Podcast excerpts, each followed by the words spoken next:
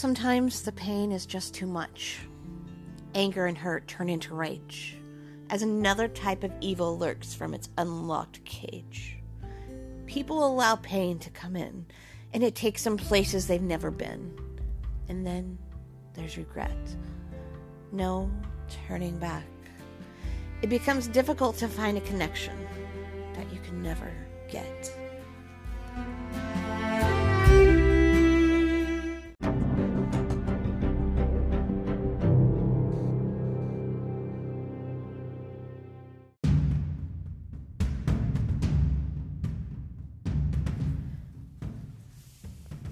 On a late night of storms and deafening thunder, a couple faced darkness within their own home, as shouts of misunderstanding and disagreement rang out in pain. Outside, the air was growing colder, with the increase of pouring rain. A tall, leggy, thin brunette, Leah, had almost had enough. Her fiancé had been yelling and was filled with rage. As the moment lightning struck, he rose his hand to her face. Dan, he thought he could be so tough. Leah blinked back tears after Dan's regretful slap. She pushed him against the wall and fled out the door, trying to get herself under wrap. Sad and in pain, Leah ran out into the rain, down the winding road, running away with plans to never come back again. The night outside was dark, and tonight's argument had just been another thing for Leah's to mark. Slipping on the wet pavement, she was just about spent. Looking for a place to retreat, an unfamiliar forest was ahead of her to meet. Stopping for a moment to catch her breath, Leah could hardly believe she'd finally left. The night was cold, but she wouldn't let it stop her from being so bold. Slowing down, she stopped for air. It seemed to be that she was lost in this forest, but for now she really didn't care. As Leah began to walk through the woods, her mind started to wander, as she began to frantically think about all the wouldn'ts and all the shouldn'ts. Her heart began to beat and race, as flashbacks began to show her Dan's slap to her face. Then tears started to pour. But before she could gain her composure once more, Leah tripped and began to fall down some old forgotten hole. After several feet down, she hit the wet, muddy ground hard. Pain shot out her backside, the fall taking its toll. Her jeans were now soaked from the rain, skin bruised and cut. Shirt was dirty with grass stain. Leah lay on the ground, out cold, unaware that nobody else would be coming around. Some time passed before she would awaken. Leah couldn't remember how she got here until she felt the bruise on her cheek. Hint, she was sadly mistaken. Alone and cold, she had nobody to hold. Her stomach rumbled and growled with hunger pains that grew increasingly loud. Deep down in a muddy hole, this was the lowest of the low. And since several days had passed, she was no longer beginning to feel whole. Leah's heart began to break. What hurt the most was that nobody had looked for her. Her come to rescue that unwanted pain was almost too much to take. With no food or water, she'd grown weak, and now she was losing her ability to speak.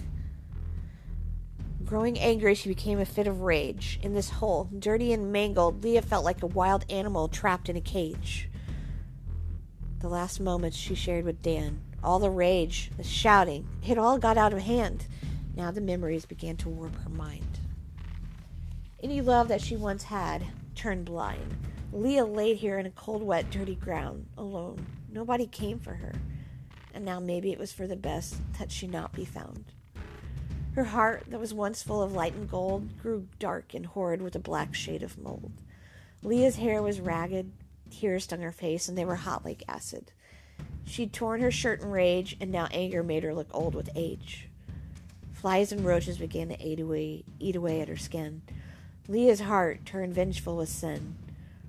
Mice bit away at her shoelaces as she grew more weary.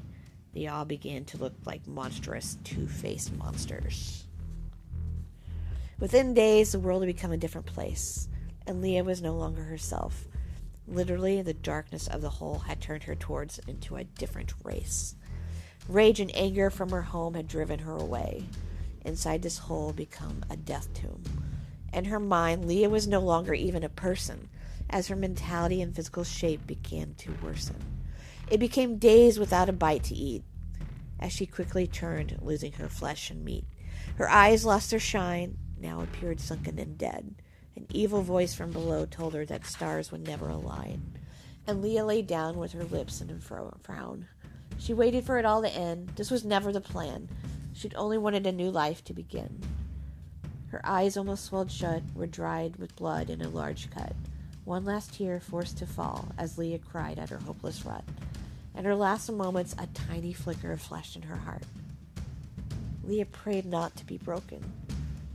She prayed to be rescued and to put back all the pieces that had been torn apart. Leah prayed forgiveness for all the fights with Dan, as everything had gotten out of hand. She begged for a second chance so that she could find a real prince that would give her her special first dance. In a last hope, Leah would hope to be rescued from this downward slope. She ended her cries of help and prayer with a silent, "Lord, I love you," to show that she knew that he was still there. With those last words, before her heart gave its last beat, something above provided her with warmth and heat. Light filtered in through the dark hole as a golden hand reached in to raise Leah up. Something inside touched and lit up her soul. But that once was dark had now become sweet with a bright spark.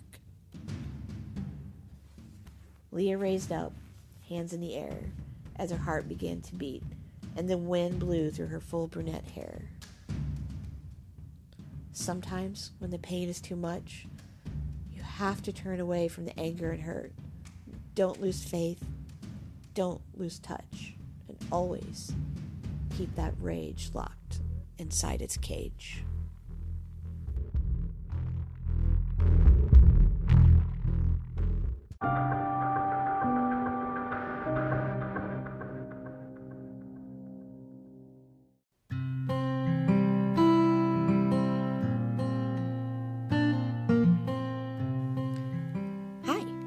Thank you for listening to Poetry by Ariana R. Cherry, which is me.